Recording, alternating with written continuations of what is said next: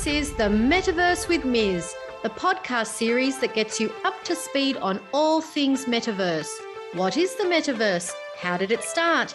And what does it mean for you and your business? Jump on board the Metaverse train with me as I guide you with simple lessons on everything you need to know to get you up to speed and feeling confident on your journey into the metaverse. Let's go! Episode 5 Different types of NFTs and using them to build community. The next few episodes will be dedicated to exploring the world of NFTs and why a community experience is critical to success. Please refer to your Meet the Metaverse guide that you can access from the links section, as I'll be mentioning specific NFT projects and seeing them visually will really help.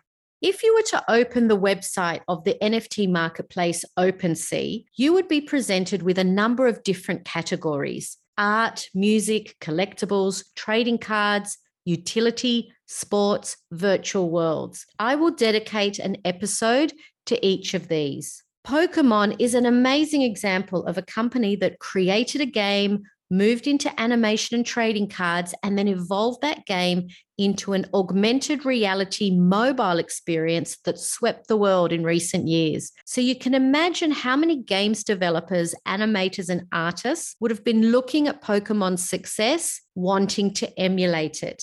And then along comes the world of NFTs, and suddenly there is a whole new way to do it. In 2017, two projects emerged that were built on the Ethereum blockchain and captured the imagination of early adopters. CryptoKitties is a blockchain game that lets you buy, breed, and trade digital kittens. Over 2 million kitties have since been created. CryptoPunks, however, is the benchmark early NFT collection featuring 10,000 unique one of one pixelated cartoon heads.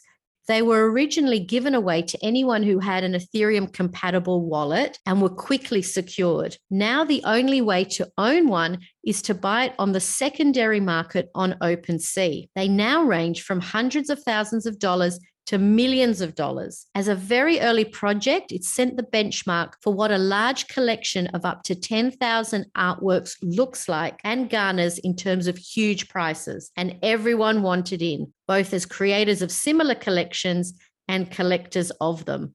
Other collections for you to explore, and I have added links in the Meet the Metaverse guide, are Bored Ape Yacht Club and World of Women. To understand these collections, I just want to explain a little bit about how they're created because they're computer generated collections. The collection would start with an original template of, say, an ape or a CryptoPunk or a World of Women woman. Then the creator would design multiple accessories to add to that original template, such as hats, glasses, earrings, cigarettes, and also skin tones.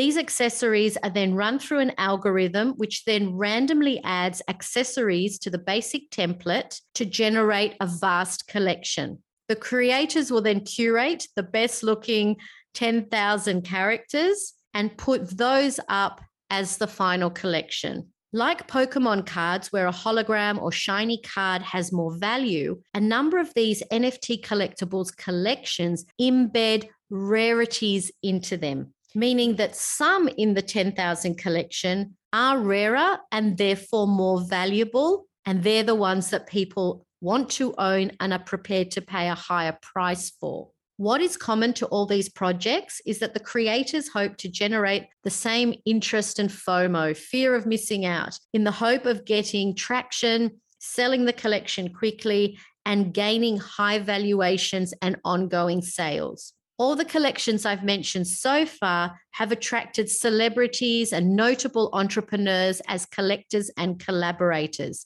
It is a major flex to own one, and the community experience adds value to the holder. They hold Twitter spaces, Discord and Zoom calls, meet up in person, and there are now offshoot projects to evolve the experience. You get a network by being part of these projects.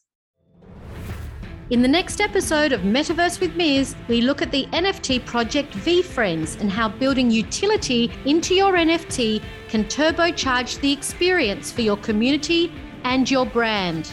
As a special bonus for listening today, grab your free copy of Max Volume's Meet the Metaverse Guide by clicking on the links section. If you found this episode helpful, please share it with your friends on social media. We don't want anyone to get left behind.